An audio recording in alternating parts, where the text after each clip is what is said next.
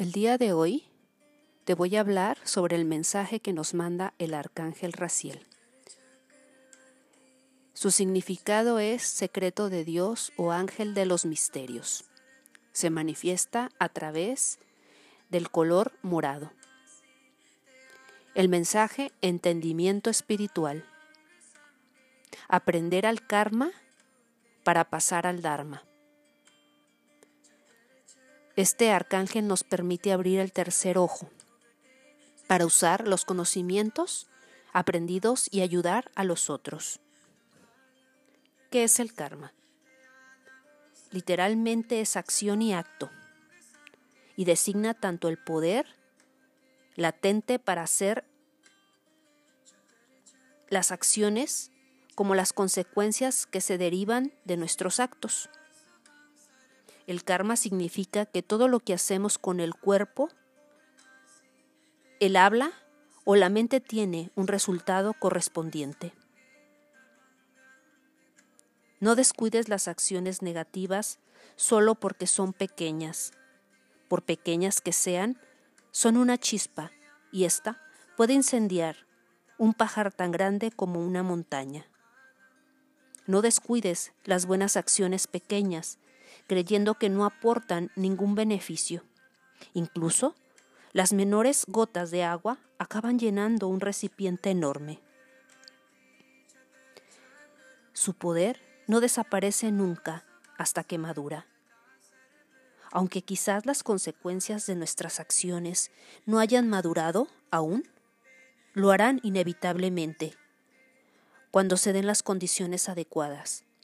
Por lo general, tendemos a olvidarnos de lo que hacemos y las consecuencias nos dan alcance hasta mucho después, cuando ya no somos capaces de relacionarnos con sus causas. La ley del karma es inevitable e infalible. Cada vez que perjudicamos a otros, nos perjudicamos directamente a nosotros mismos y cada vez que les proporcionamos felicidad, nos proporcionamos a nosotros mismos felicidad futura. Una de las cosas que necesitamos entender a través de este mensaje es precisamente hacia dónde nos lleva este karma, esta causa. Todo aquello que hemos producido de manera consciente o inconsciente.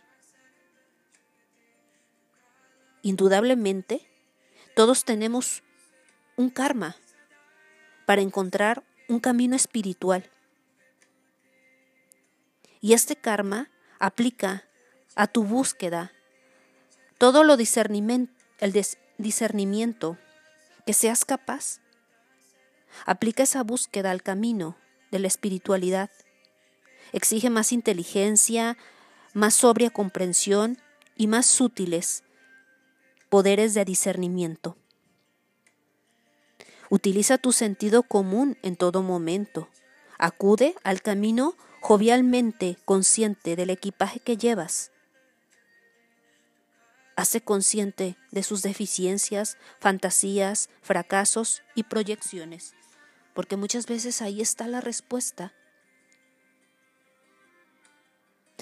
Muchas veces cuando se continúa buscando siempre, la propia búsqueda se convierte en una obsesión que se adueña de uno. Emprender el viaje espiritual es una cosa y otra muy distinta encontrar la paciencia, la constancia, la sabiduría y el coraje y la humanidad que hacen falta para seguirlo hasta el final. Las enseñanzas, ¿hacia dónde te llevan? Vivimos en tiempos de violencia, desintegración, y la visión espiritual no es un lujo elitista, sino algo esencial para nuestra supervivencia. Algo muy complicado de entender, ¿verdad?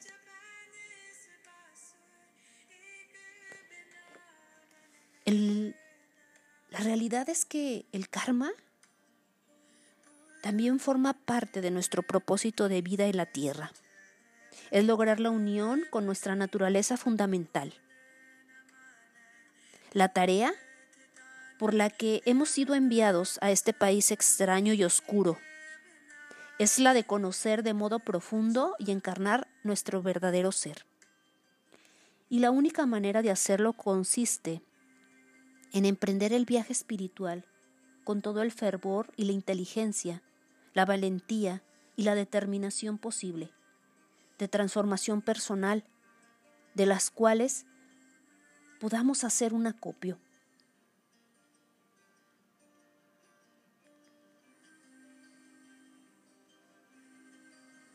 Este episodio lo voy a terminar con el siguiente mensaje que está escrito en el libro Charla de Mesa del maestro Sufi Rumi.